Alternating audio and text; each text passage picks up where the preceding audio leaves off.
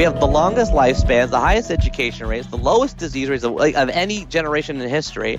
We live better than kings lived 50 years ago. But the side effect of this era of abundance that I grew up in, I'm a, I think I'm the same generation as you. So I grew up, you know, 80s kind of thing. Yep. The side effect of this, Dave, is I I can't handle failure. Or, or even perceived failure. So, why did I want to write a book about resilience? Because I don't think I am resilient and I want to understand, research, steps on how to build that up in myself and others and my kids.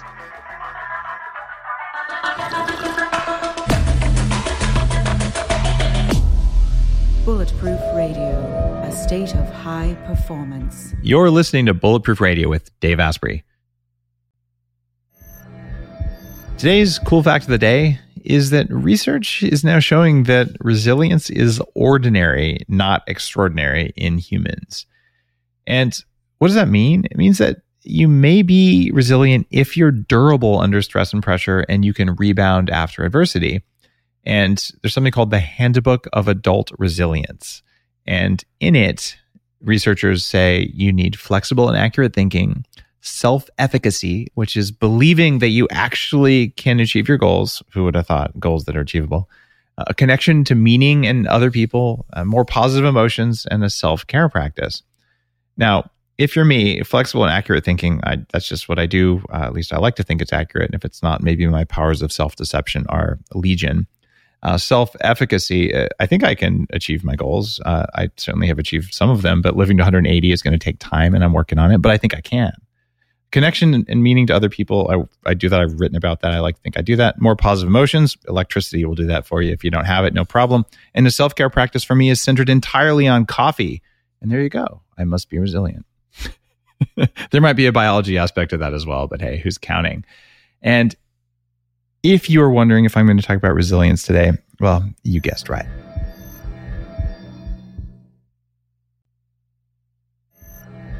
Since you already know that I'm going to be talking about resilience with today's guest, you might be saying, who the heck is Dave going to be interviewing? This is a guy who spends all of his time thinking, writing, and speaking about intentional living. Top leadership keynote speaker, one of the top 10 most listened to or downloaded or watched, whatever you want to call it, guys on TED for a TED talk he gave that I wrote about when it first came out. And an author of a of a book that just came out about resilience. I'm talking about Neil Pasricha. Neil, welcome to the show. Thank you so much for having me, Dave. It's great to be here. Now, resilience is something that I've I've fetishized uh, because it, there was a long time when I weighed 300 pounds. Uh, you know, I had arthritis in my knees, and I just knew, oh, if I do that, I'm going to get another sinus infection. And I've had hundreds of these things. Or like, I just know if I do that, my knee's going to fold sideways and I'll have to get another screw in it. And I, I felt literally like I didn't have resilience. Uh, and I'd still, I'd push as hard as I could. Uh, so that said, if I look at putting, you know, the bulletproof diet, the 21 day plan to achieve resilience, which I argued with my publisher over. I want to do that because really people who eat the right way are more resilient. Um, my publisher slapped me in the face and said, uh, "No, Dave, uh, people don't buy resilience. People, you know, they want weight loss and maybe energy." I'm like, "All right, fine," because you get those too. Weight loss is a side effect of being this way, but resilience is at the core of the feeling of being bulletproof. so you just go out there and like, ah, I care about resilience. That's what I'm going to do. You don't like it, don't listen. Um, why did you go for resilience versus any of these other cool aspects of resilience? Because I feel like the opposite of you, I, I feel so low resilient. I feel like I get two likes on a picture, I got no friends. I get a rude email from someone. You know what I want to do, Dave? I want to like exorcise them from my life forever. Like I, I feel like paper thin.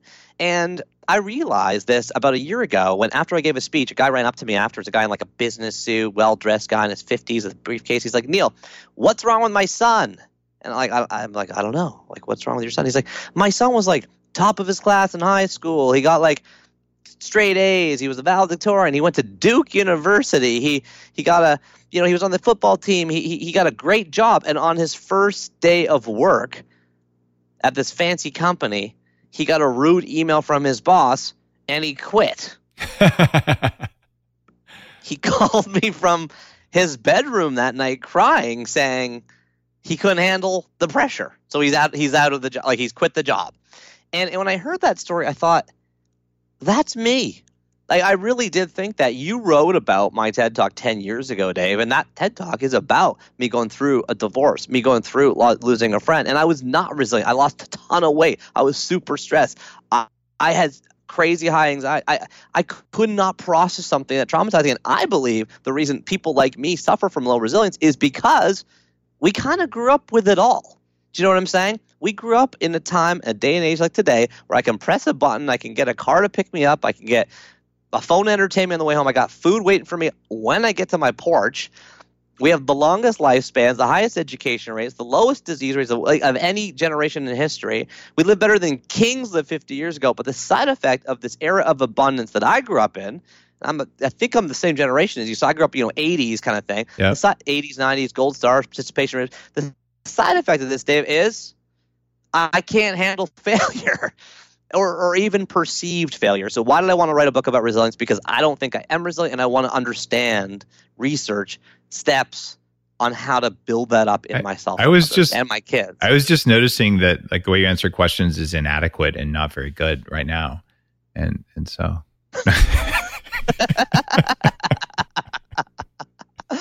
how do you press uh, quit on this call? Uh, no, don't play with me. I'm very fragile. no, I'm kind of having a hard time believing that because part of the thing that maybe you talk about this, but I mean, you worked at Walmart for 10 years, and I don't mean as a greeter, but like you were in executive, you know, you're a director of leadership development, and you're really looking at how humans humans interact in large organizations. I've had the fortune of being out to Bentonville, uh, meeting some of the very senior Walmart team, uh, and that's a pretty tough culture. I mean, that they're like literally you can't give them a cup of coffee in a meeting because they'll they'll put a quarter on the table because otherwise it's taking something from a vendor. Like it's very strong standards. And years ago, I used to sell to Walmart when I was in the the the creation of the hosting industry that became cloud. If you wanted, like, they would come and, and their senior executives would sleep two to a bedroom at Motel Six. I- I'm not even kidding. Like, like the culture was so like it was kind of tough. And you In hung, Sam Wall in Sam Walton's days, it was nine to a bedroom. but you you hung there for 10 years and you say you're not resilient Eh, how how much marketing are we dealing with here my friend uh, that's so funny that you say that. I didn't feel like being at Walmart was tra- challenging my resilience. I my perception of Walmart from the inside, and let's be clear, I was director of leadership development. That was my last role there. I also worked other HR jobs. I was lucky enough to work a development role for the project as a project manager, the CEO of Walmart Canada. My perception of the culture from the inside was it was a very, very warm, kind-hearted Yeah. culture of very high integrity people. The quarter on the table example is a great metaphor because Sam Walton, you know the history of that. I don't know if you know this. He was fishing with a guy. So Sam Walton, founder Mhm. of, of Walmart, yeah was fishing with a guy who like he bought like tackle from, you know, and and the guy like you know bought him a couple things, and he went home and he thought. I feel a little uncomfortable. And the next Monday, when the guy came into the, the vendor room to like sell him some more tackle, Sam felt, I don't really like this stuff, but I feel like I got to buy it because on the weekend when we were going fishing, he kind of bought me a coffee or two, and so he made he made he decreed a law inside Walmart saying no one can ever accept a penny yeah. for anyone ever again, yeah. So that you are then free to say yes or no to the product offered to you in the vendor room. I, I was actually blown away at, at the culture they were very very clearly you know cost aware uh, but the people were legitimate people. I, I was, uh, I was. You don't know what to expect because you know there's this external image, but I, I was actually really, really blown away by going to Bentonville. It changed everything I, you know, every stereotype I would have ever had about Walmart. Uh, so I, I hear you there, but so seriously, you hung for ten years in senior leadership at any company which is full of politics. Not saying Walmart is just any large company. When you hit thousands, not, Yeah. not less hundred thousands, there's conniving, there's Machiavelli, there's 48 laws of power Yeah. going on. So how did you Yeah. hang for that long if you're such a snowflake? Well, so listen, I I um I told you how I feel on the inside. Okay. right? Like that You're a good true, actor. That is a true that that is a true thing Okay. of how I feel on the inside. But the other thing, Dave, that I haven't told you yet, but you will you will know this and you'll understand this is extra externally from Neil Pasricha, the metrics are fucking gigantically skyrocketing on anxiety, depression, loneliness, suicide. Dr. Jean Twenge at San Diego University says that anxiety rates are up 30% over the past five years. And previously they were like oscillating Yeah. at kind of like the 1% up and down rate. You know, you look into the details, she blames the ascendance of the smartphone. Loneliness rates have doubled since the 1980s. Depression rates are up. One in four of us now suffer from a mental illness, according to the National Institute of Mental Health. S- Surgeon General Vivek Murthy says loneliness is the next big epidemic. What I'm saying is, yes, I'm using Neil Pasricha's special snowflake story as a way in to the door of this book, but I believe I'm just one example of a, a general malaise that a lot of us are feeling. And I believe the root of it is that we don't know how to handle failure. We don't know how to handle perceived failure. We aren't as strong. There's a reason the subtitle of this book is How to Navigate Change, Wrestle with Failure, and Live an Intentional Life. It's because I want the book to tackle these larger issues that I think a lot of us are feeling on the inside, but we can't put words around them. And I know I'm feeling them too. Now, you, the book you're talking about, by the way, you've written a bunch of them. Um, is your latest one? You are awesome. Uh, and so even that title, like Gold Star Central, like a, what, what, what's going on with that? By the way, it's a, it's a good book, and I haven't even mentioned your podcast called Three Books, uh, where you you talk you, you ask well known people the three most impactful books in their life and, and have a talk about, which is which is cool. So like you're you're all in, and you actually do walk your talk. But okay, you are awesome. Uh, you- you're saying okay, you sucked at failing, uh, and you really were kind of floating around, not doing what you wanted to do, putting on a face. But wait, this this hits it for me. I, I was doing this till you know my my early 30s uh, because uh, you know, that's just what you do. It doesn't matter if you're suffering; you put one foot in front of the other, and and you do it. Um, what what threw the switch for you though? I mean, was it the was it the divorce? You know, hitting rock bottom. I mean, I went through a rough breakup around that time as well. It, was that your trigger, or was there something else? Yeah, so you know, my parents. So I'm. You can't see me if you're listening to this on the podcast. My skin is brown. My parents are are brown. My my dad is from Amritsar, India. He's Indian. My mom is from Nairobi, Kenya.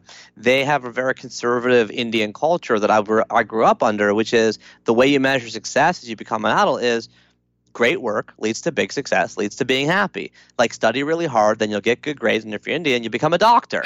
You know, or you work really hard, you get promoted, and then you're happy. But as I grew up, I kind of followed that model. I went to a good school. I got a nice degree. I met a nice woman. We got married. We bought a house. And at age 28, I'm 40 now. At age 28, that all came crumbling down. She told me she didn't love me anymore. My best friend took his own life. This is the impetus behind the TED Talk I eventually Yep. gave you, you know, afterwards. I then channel all that crazy heartbreak into like, frankly, just a devastating piece of my life where I lose 40 pounds of distress. Of course, everybody at work is like, you look great, man. What's your secret? You know, that's the cortisol that's the overload. I'm like, no food, no sleep. You know, that's the secret. I, I, I am traumatized by this huge life change. I don't know how to handle it, how to process it. I've got to sell my house. I start getting therapy. And at that time in my life, Dave, I go to Google and I type in how to start a blog. I click I'm feeling lucky and I start a blog called 1000awesomethings.com. Why did I do that? Because I thought a thousand was a small number. It sounds tiny. Everything's billions and millions in the newspaper. Thousand. Why did I call it awesome things? My mother in law at the time, so the mother of the woman that I was married to pre divorce, she said about everything, Well, that's awesome. Well, that's awesome. I had I had this voice in my head. I was hearing on the radio. So I like how you change your I voice. picked. That's awesome. Well, that's awesome. If you go to Urban Dictionary, by the way, the, the definition of the word awesome is what Americans call everything. you know?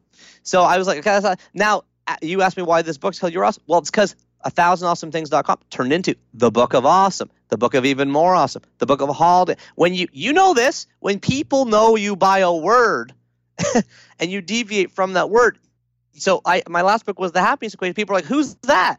Who wrote that book? Who is that guy? They don't know that it's me. So this time the publisher was like, whatever the title is, you got to have that word in there because people know you by that word. And the way I came up with the title, You Are Awesome, is I believe, and I do believe this, the world right now is telling everybody that they're not awesome. I believe that the message that you get today from social media, from your cell phone, is that you stink. I believe that so- social media is, no matter how good your dinner is today, Dave, somebody's at a lobster buffet in the Maldives right now. So relatively, your life feels worse than them. You can't be the best at anything anymore. I wanted this title. That's why I picked a bright orange cover with a sunburst, and I want to remind people that they have awesome inside them, And then once you open the book, hopefully that's the point of the covers, you get the people open. Then you go through the pathway that I went through, the journey, and I share lessons, models, and research. Have you ever seen the the monkey video with the grapes and the cucumber? No. Okay. You're going to Google for this. Everyone's going to Google for this afterwards. what do you type in? Monkey, grape, cucumber? Uh, it'll probably it'll probably come up, and it's about jealousy. So there's two monkeys. They can see each other. They're in cages, and they're both trained. You put a rock in a little basket, and you get a reward. So the first monkey puts this rock in a basket, and he gets a piece of cucumber. He's all happy, he eats it. The next monkey puts a rock in a basket, gets a grape. Okay, and then the first monkey looks at him and keeps eating his cucumber. Then the researcher comes back, and I love this. The he, the monkey puts the rock in a basket, and he gets a cucumber again. And he looks at the cucumber with this look of monkey outrage. He throws the cucumber at the researcher and just goes crazy, like jumping around the cage, like, ah, I didn't get a grape. I didn't get my grape. And you can just see it. And you're like, oh my God, that's humanity right there, uh, doing what we do. And that's the emotion that we're having when we didn't have the lobster dinner in the Maldives. Well, I mean, I did, Mhm. but you didn't. and even if you did, you would check online, and some would like. There's again, like even Oprah's looking at how many followers Justin Bieber has. You know what I'm saying? Like you can't win. Psychologically, you're at a loss. And now, in addition to that, that that's one problem with cell phones. The psychological side. There's also the physical side. You know, you look at bright screens an hour before bedtime. You know this. Your brain doesn't produce as much melatonin, so you don't have deep sleep. You know what? So you wake up with lower resilience the next day. So what do you do? Instinctively check your cell phone. These days, Dave, when I ask an audience of people, how many of you sleep within ten foot, ten feet of your cell phone? Guess what percentage of the audience raises their hand? uh, it's probably 95%. It's actually ninety five percent. You actually, like, I literally, it's actually, it's actually you nailed it. Like, I've developed mind reading skills, but you haven't yet, have you? That was very. I didn't know you were going to know. Um, Actually, just I made that up, but it just seemed even. seemed like about what it should be. But should if be. you if you drank a bottle of wine before bed every night, if you slept within ten feet of, of a bottle of wine, and you drank a bottle of wine when you woke up in the morning, we'd all label you someone that's an alcoholic. Yeah. We would know that that's what you are. But we, with the cell phones today, we all have this, so we can't see the addiction. We just can't see it, and it is a big reason why our resilience is low. I do, I very much believe that. So part of what I'm advocating, and you are awesome, is this concept of untouchable days. It's a huge, huge part of my book. I advocate the idea of fully untethering yourself from the matrix of everything for one full day per week. Of course, my Jewish friends make fun of me. They're like, well, you know, that's called the Sabbath, right? yeah. I'm like, no, I didn't know that. For me, it's called an untouchable day. I schedule them in my calendar 16 weeks in advance. I have a rule. They can't they can't be deleted, but if something more important comes up, they can move between the weekends. And on those days, Dave, I leave my cell phone at home. I actually ask my wife to hide them, and I have no internet access on my laptop.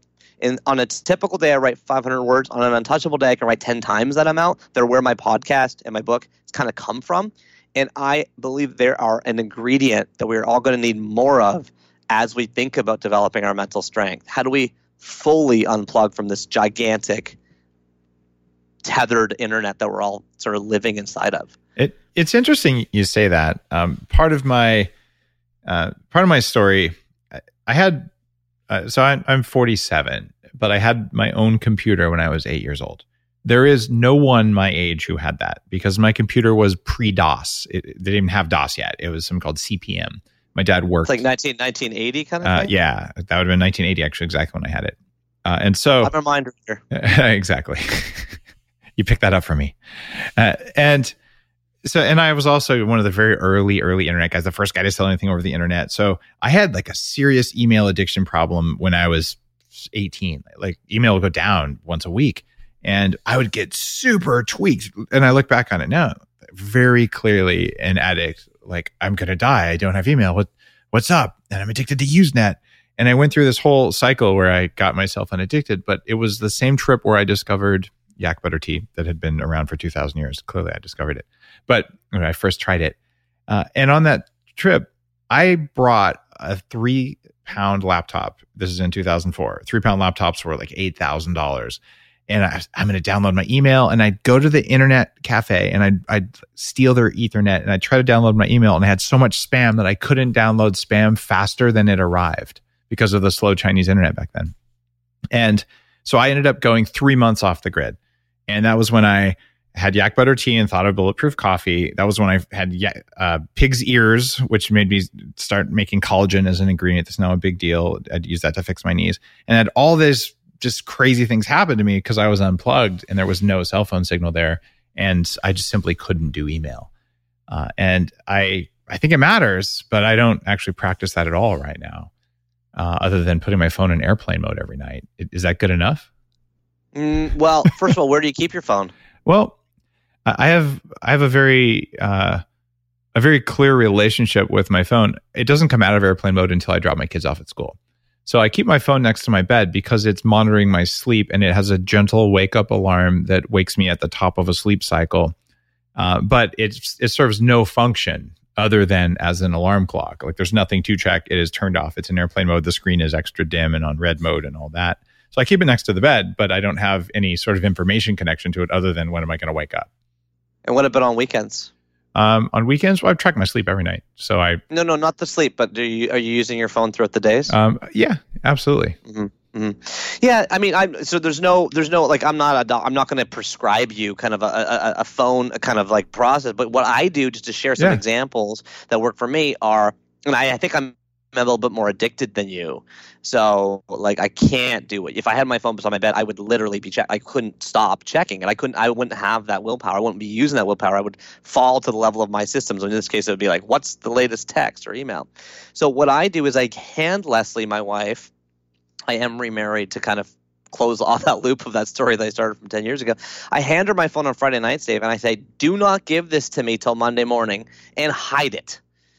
So even throughout the weekend, now I know my laptop does have access to most of my stuff. So I could flip open the laptop. I don't save my password, so I'd have to log in to Twitter or whatever if I wanted to, and then I could I create some friction that way. Otherwise, I intuitively look at it without meaning to. The device is so seductive. What it's doing though, it's it's pulling my eye contact away from my children. Yeah.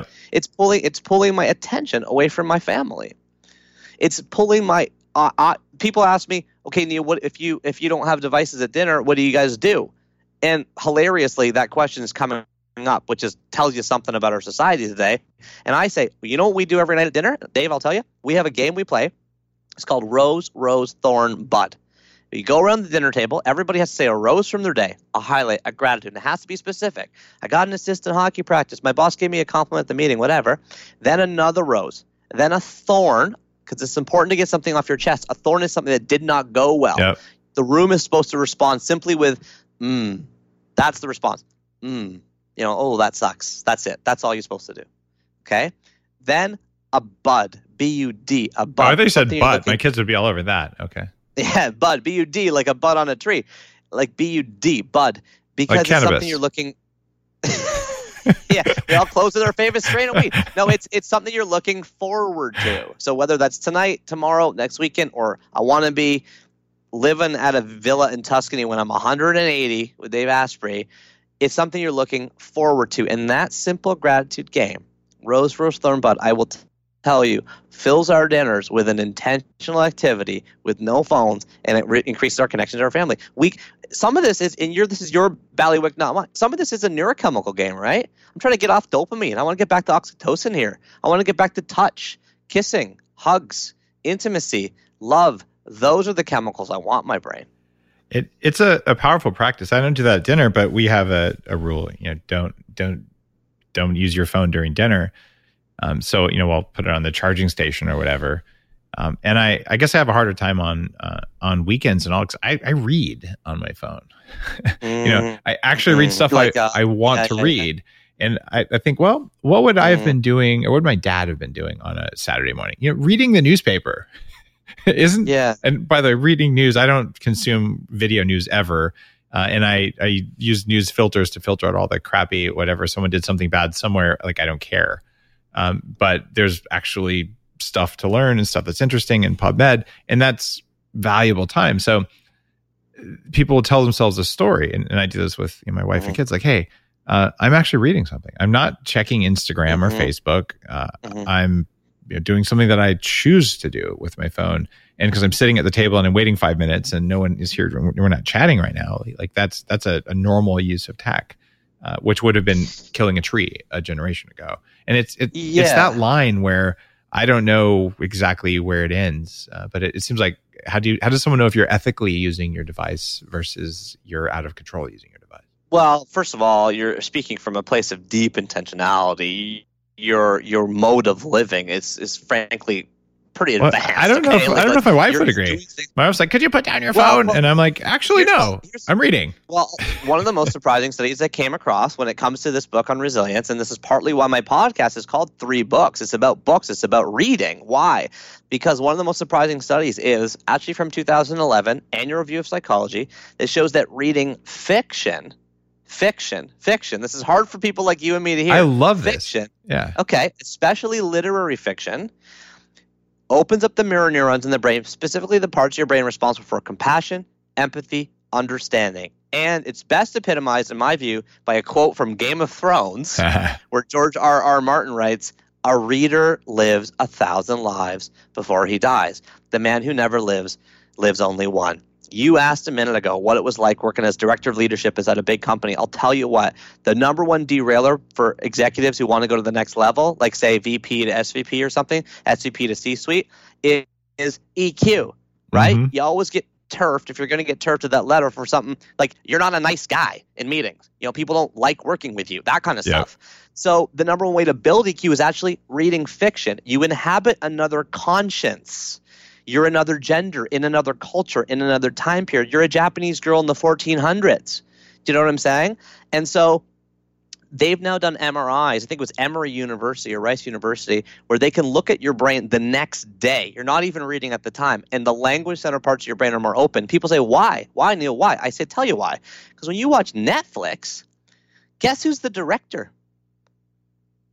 Vince Vaughn or whoever. Like they pick the the, the actors, what their Mhm. voices are like, what the what the what the what the background looks like, what the costumes look like, what the music. When you're reading, you have to you you're the director. You have to use so much more of your brain to even read, to be somewhere else. You know, um when I interview people for three books, somebody said, "Oh, I, I picked this. I picked this book about the this sort of uh this uh, Russian death camp because I found myself shivering when I was reading it. Like it literally puts your brain as if you're there. One way you can build resilience, I think this all started by the way when they put the camera on the front of the iPhone. Like we are so self-centered now. Yeah. Like we think we are the center of everything. Our Instagram profile is just a picture of us and a bunch of different faces. You know? So like one way to get out of our heads, to get out of ourselves, to build up resilience is to inhabit other conscience consciousness. I can't say that right. And the best way to do that is to read more fiction. So in terms of the before bed screen stuff, what I would say, what I do say, and what I do advocate myself, and you might disagree, Dave, is read fiction from a good book, from a real book, because we have 11 hours of screen time already.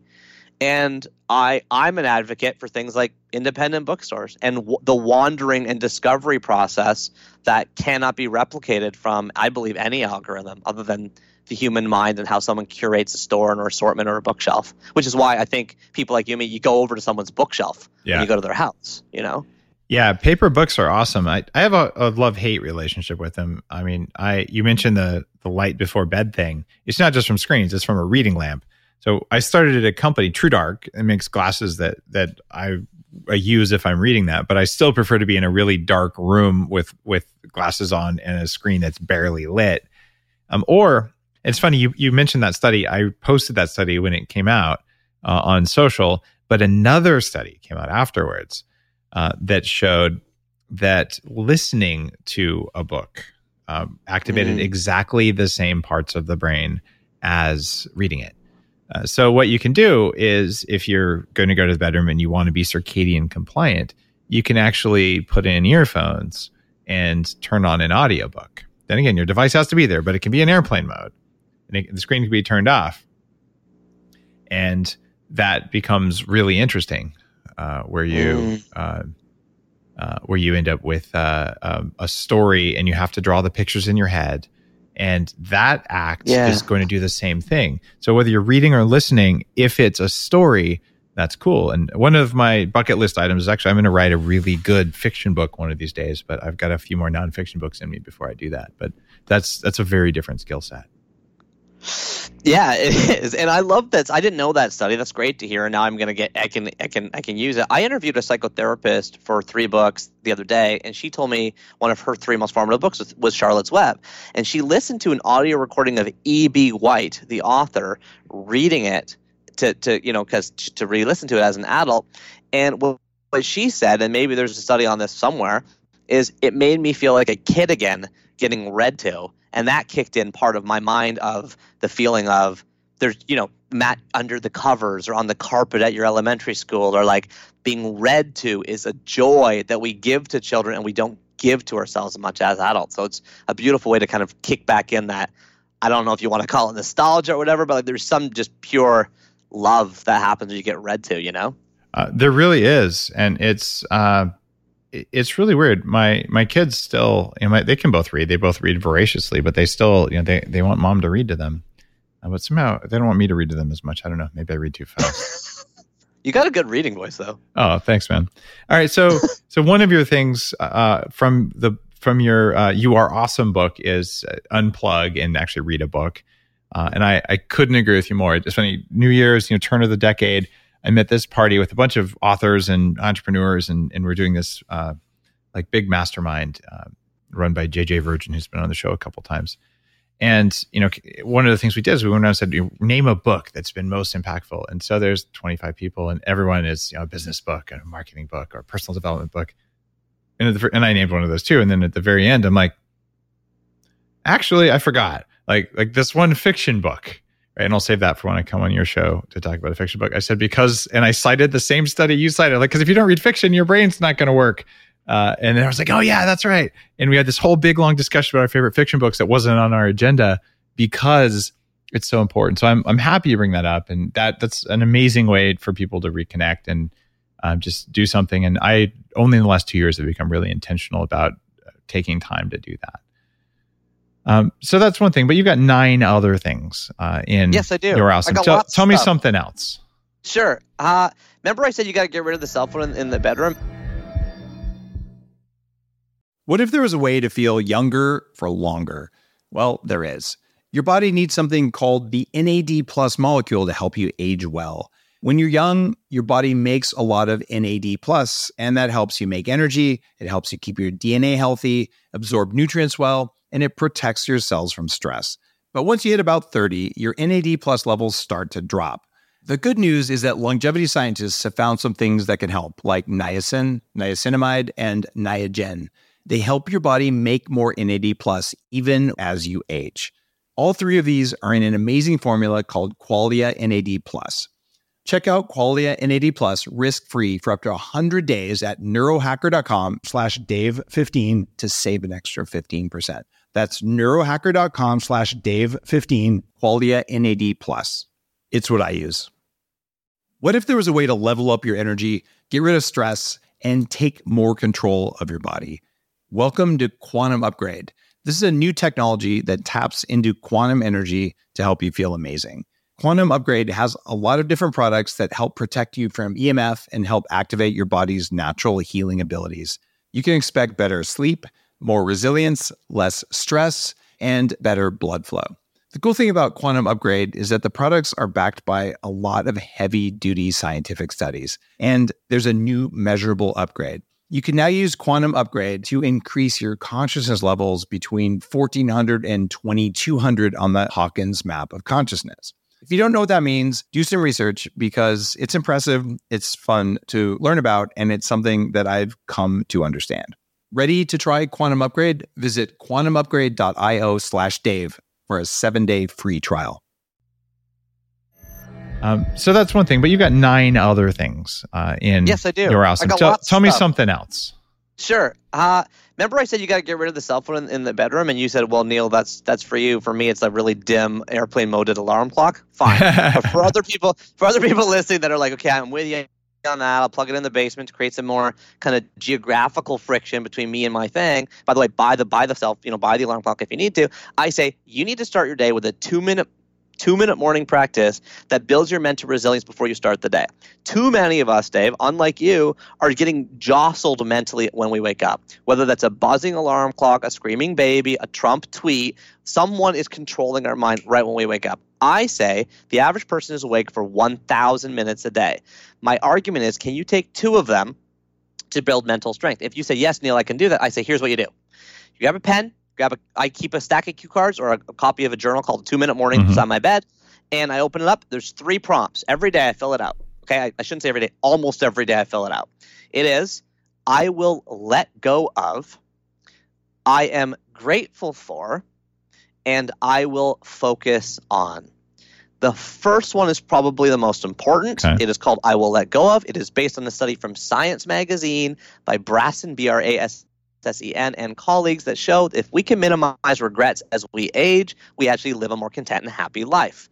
But here's the thing I researched this for You Are Awesome. It turns out that religion knows this.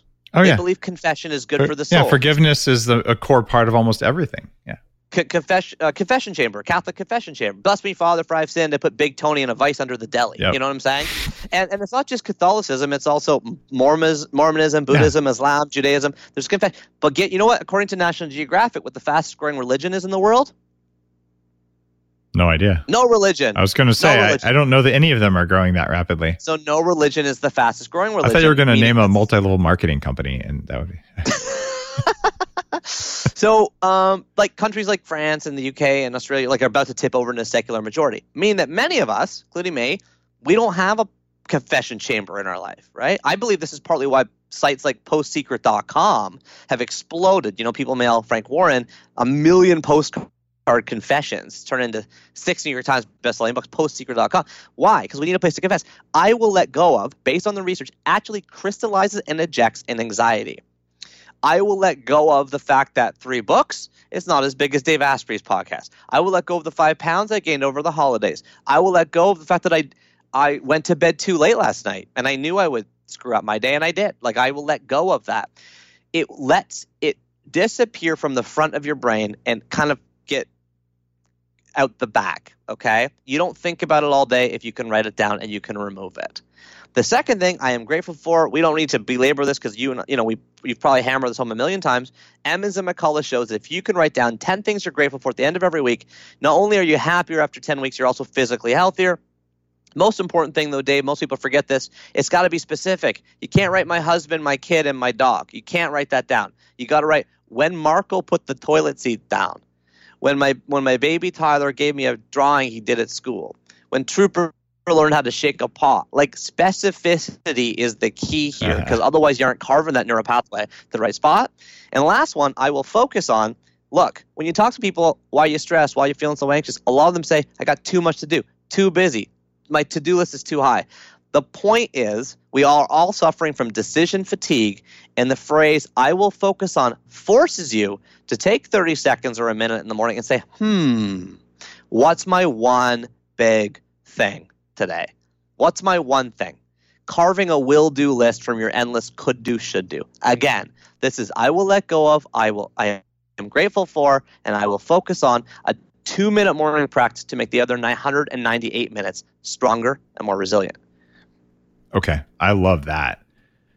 Uh, what's another one uh, from You Are Awesome? I, I mean, we're only going to talk about three of them, which is apparently a magic Okay. number, given that you're three books podcast.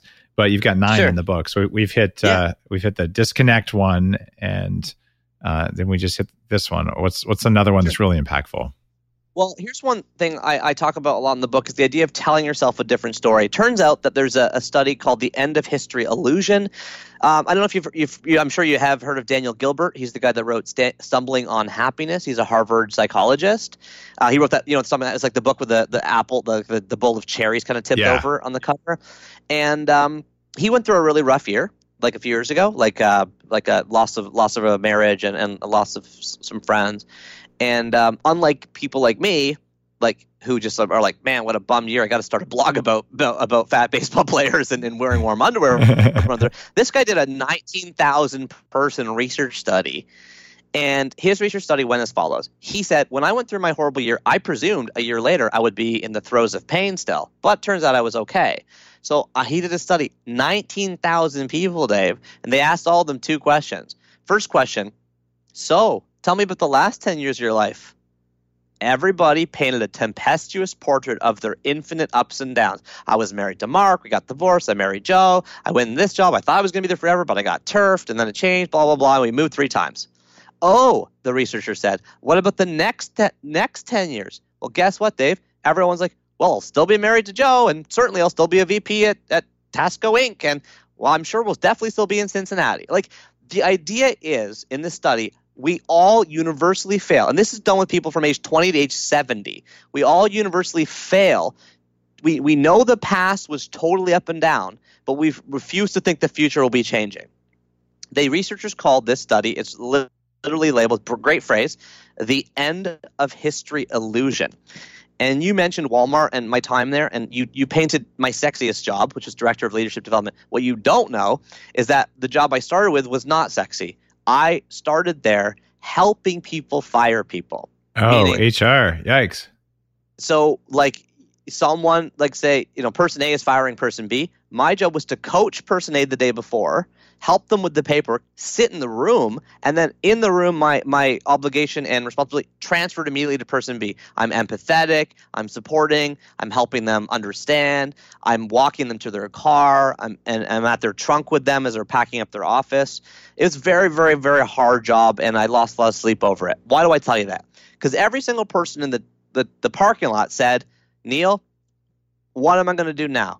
This is the worst thing that's ever happened to me. My life is over. I'll never find anything again. And guess what, Dave? As you know, Canada's kind of small. Retail's even smaller, yeah. and Toronto's like uh, right. So I bump, bump into these people again, and guess what? All of them tell me year two later when I, you see them.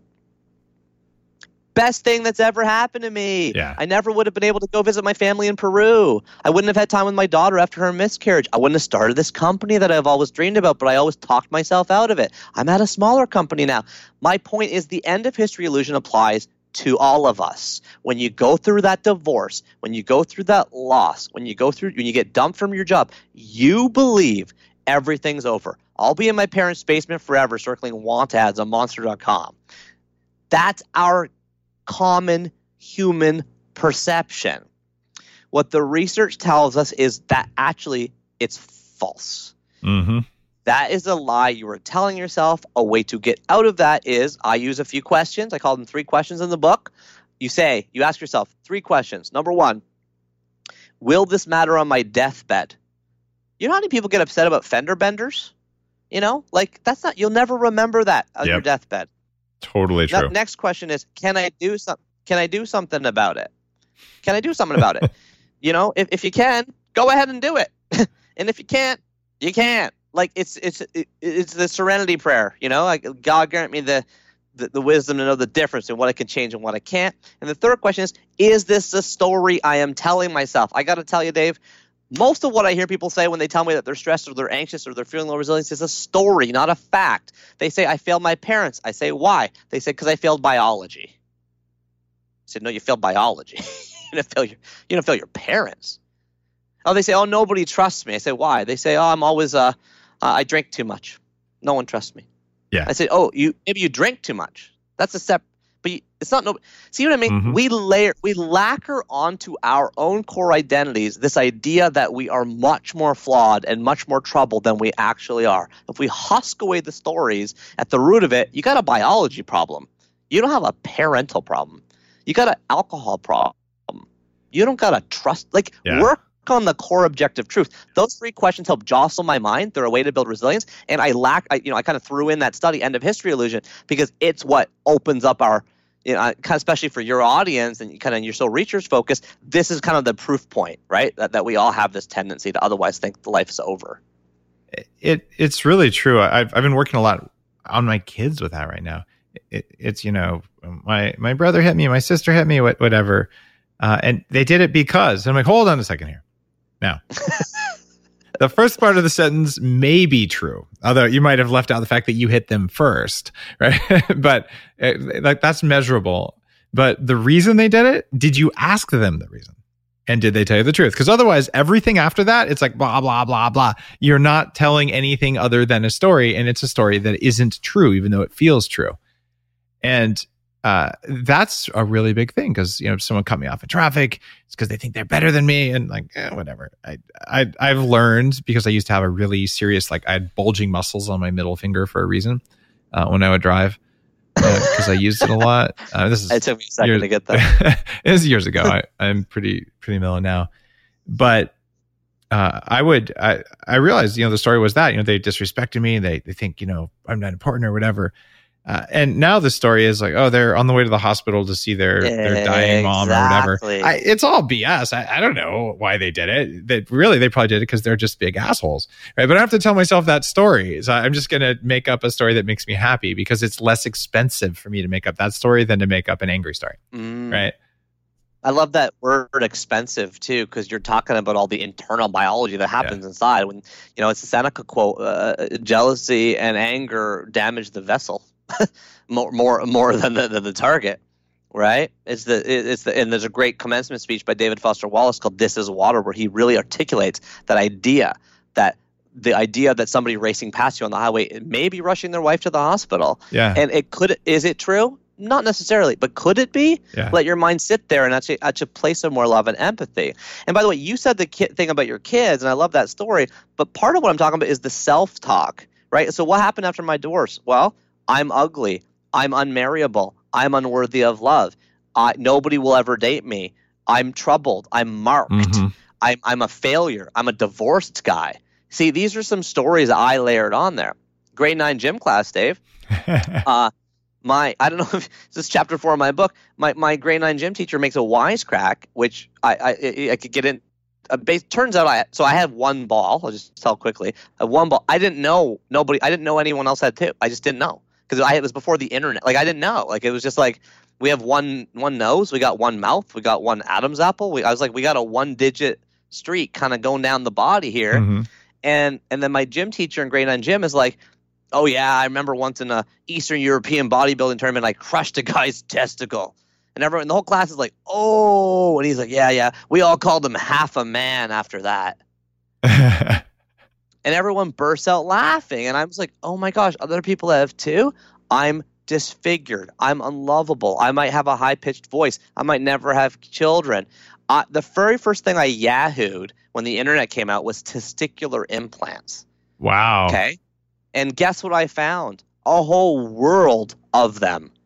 You can surgically implant like fake balls. I thought about getting eight of them implanted just to be kind of, it'd be kind of awesome.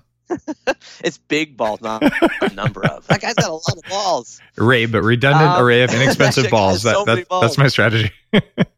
but the point of the story was that I was. This is yeah, what happened. It affected you. This is this is what we do. Yeah. We tell ourselves a story that we are unworthy of love. It's lowering our resilience. It lowers stress.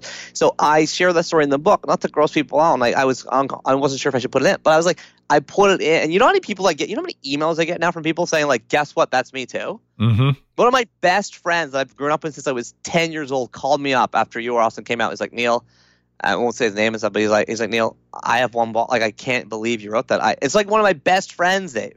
Wow.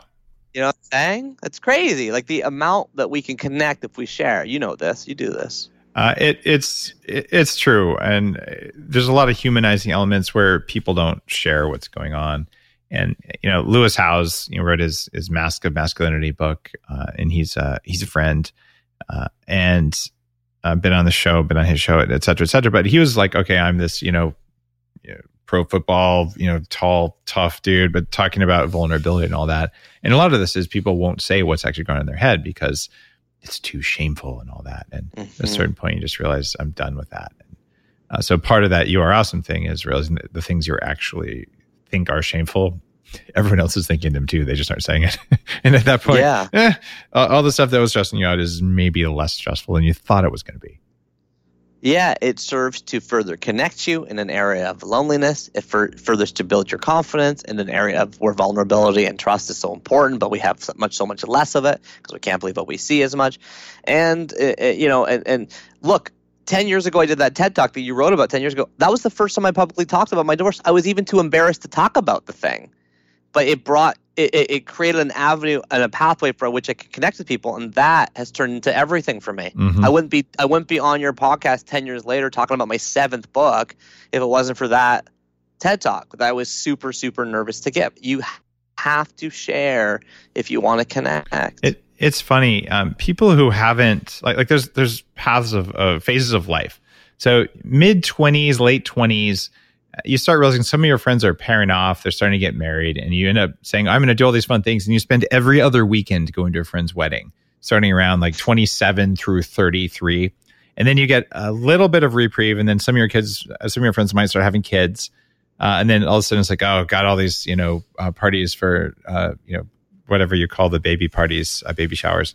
And then it's like, oh no, all the divorce parties start happening, except they're not parties. And if you're at the early curve of your friend group doing that, like to call up your friends and go, oh my God, I failed. Like I failed at my relationship. Like I, I failed at being a man or being a, a woman or being a husband or being a wife or uh, whatever it is and whatever your, your thing is. And I mean, it is, it is seriously scary and traumatic and all that stuff. And then, uh, you have all these stories about, oh, yeah, I won't be able to go out with my friends anymore because I don't have a partner and all this weird stuff. And none of it's true. And then when half your friends end up getting divorced anyway, they all go through the same thing.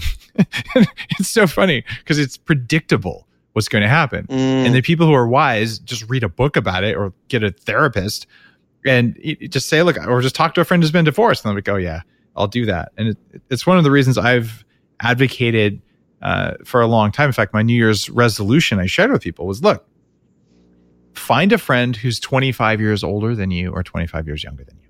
oh, that's great. Right? It's it, I already I already like it. Keep it's going. like something you're going to do anyway. Uh, in, in that, like it's a it's getting friends you're probably going to do, and you might actually achieve this New Year's resolution because you don't have to do something every day, and, and it's not something you either lose or fail at. Uh, but the difference in quality of life, if you can call someone who's 25 years older than you and say, I'm going through this weird stuff. And they're like, oh, yeah, I did that three times and I finally learned. And, and then they share all that wisdom for free and they're happy to do it. And if if you're the old guy, like, man, I just saved that, that person a huge amount of work. Uh, and like, I, you feel good about it and everybody wins. And I, some of my, my closest friends are in their 70s. Uh, and I learned so much from them. And, you know, we, we love hanging out. Uh, and you know, I, I get to work with people who are 20 years younger than me, and the ones who you know will sit down and you know, be truthful with me and honest, and I'll tell them the truth. And it's I don't know it, it's really satisfying, and it keeps you young, and and it makes you wise if you're younger. But to your point there about how you felt about your divorce, everyone who's ever been divorced felt like you felt. You just uh, you know, you were one who had the courage to talk about it, which makes it less Well, shameful. and you, I love, I love that that's your New Year's resolution. I have believed for a very long time that we have a huge gap in our society on intergenerational kind of wisdom transfer. I have intergenerational friendships as one of my awesome things in the Book of Awesome. I have intergenerational dancing in the Book of Awesome. I believe, and I and, and in the happiness equation, my last book, I have a whole chapter called "Never Retire," and and this is my whole philosophy on the idea that retirement's a fake and outdated concept that belies kind of what we naturally want to do. There's this I think called activity theory. Retirement was invented in the late 1800s by this German chancellor called Otto von Bismarck. When unemployment in Germany was over 25%, he's like, "Oh, I'll pay you some money if you're 65." Why? Because 67 was how long people lived. Like this whole thing is bunk. And you know who I get the most emails from, Dave? And this is kind of playing directly to your befriending 70 year olds thing. Uh, older people who email me and saying, I feel as though the amount of wisdom I have attained in life is totally disrespected, not counted, discounted, worth nothing in my organization or my company Yeah. or my community. And they just they just give me the bump. Like I got like this old man can't learn new tricks.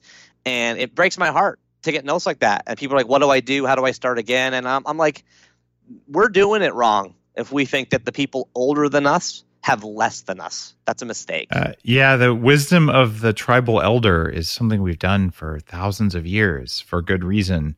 And part of the reason that I'm really interested in anti aging, uh, and the first chapter in Superhuman, I talk about this deficiency of older people today who um, have the energy, willpower, uh, and ability to go out and give back at the way they want to.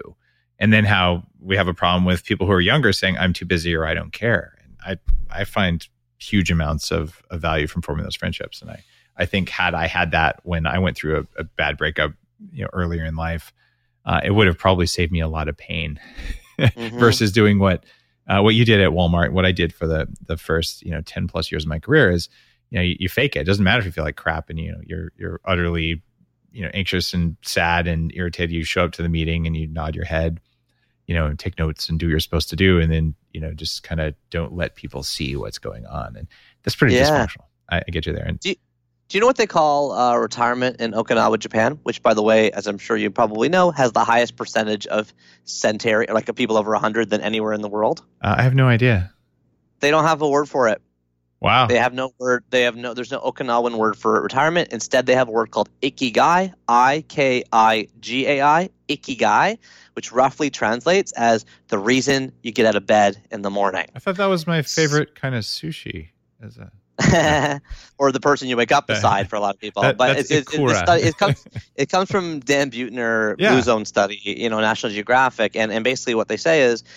It, so what what I gave Leslie this for, for Christmas as a present a couple years ago. It's like a little card. I just it's like you could just take a cue card and fold it in half, and it just says my ikigai is. That's it. And she wrote down building empathy because she's an elementary school teacher and I wrote down helping people live happy lives for the work I do. And we leave it on our bedside table. And when you wake wake up before you do your two minute mornings, you open your eyes, you know your ikigai, you know your purpose, mm-hmm. you know your bigger reason. That's really powerful. I I love that, and it's it's a big part of it. And it's why I wanted to have you on the show uh, because uh, just being intentional about this, you've you've learned from it. You've willing to go out there and and there's something valuable about studying leadership and culture at large companies. Um, one of my earlier guests on the show, uh, Stew Friedman, is one of my professors uh, from Wharton, who is in the top 100 executive leaders at Ford.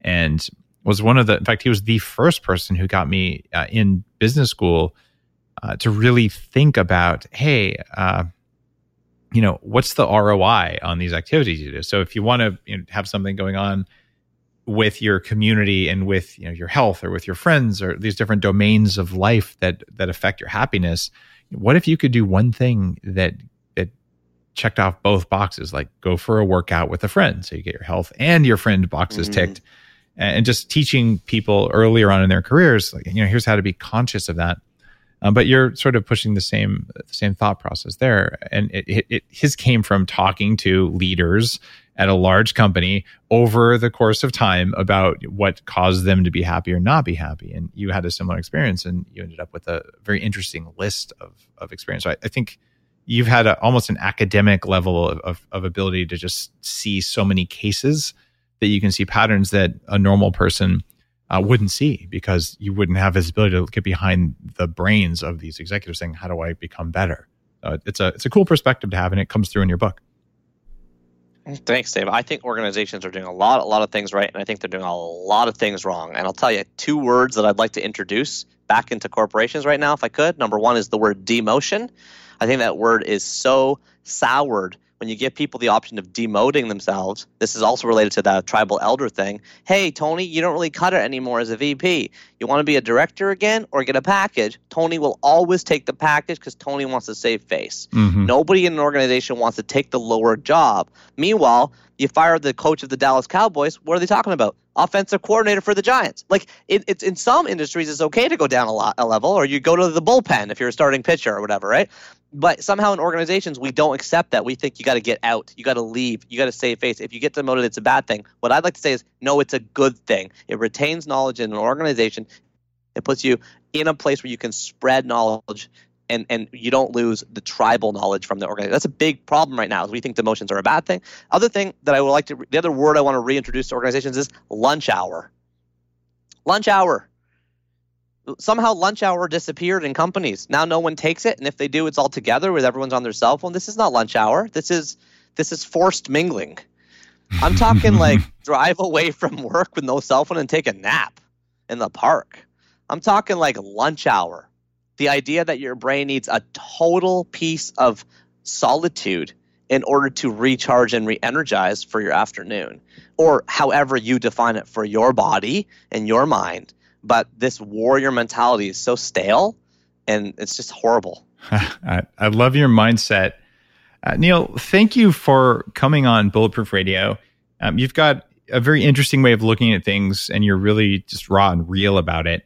Uh, and it comes through too in your podcast. Your podcast is three books. Uh, your new book is "You Are Awesome: The Ultimate Gold Star Name." Okay, that's not your subtitle, but people will remember that. Uh, and something we didn't get to talk about. Uh, your website is threebooks.co for uh, uh, for your your podcast. You actually release your podcast according to the lunar calendar.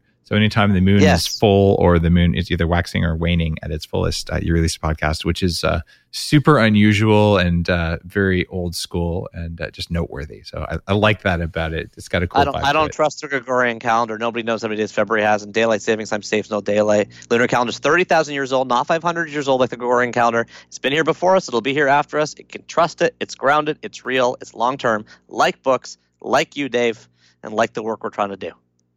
Thanks, man. If you liked today's episode, you know what to do. Go out there and read You Are Awesome. And if you didn't like today's episode, you know what to do too. Go out there and read something else.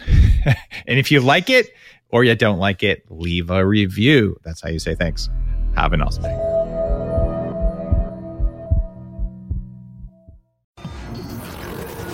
The Human Upgrade, formerly Bulletproof Radio, was created and is hosted by Dave Asprey. The information contained in this podcast is provided for informational purposes only and is not intended for the purposes of diagnosing, treating, curing, or preventing any disease. Before using any products referenced on the podcast, consult with your healthcare provider, carefully read all labels, and heed all directions and cautions that accompany the products. Information found or received through the podcast should not be used in place of a consultation or advice from a healthcare provider. If you suspect you have a medical problem or should you have any healthcare questions, please promptly call or see your healthcare provider. This podcast, including Dave Asprey and the producers, disclaim responsibility for any possible adverse effects from the use of information contained herein. Opinions of guests are their own, and this podcast does not endorse or accept responsibility for statements made by guests. This podcast does not make any representations or warranties about guest qualifications or credibility. This podcast may contain paid endorsements and advertisements for products or services. Individuals on this podcast may have a direct or indirect financial interest in products or services referred to herein. This podcast is owned by Bulletproof Media.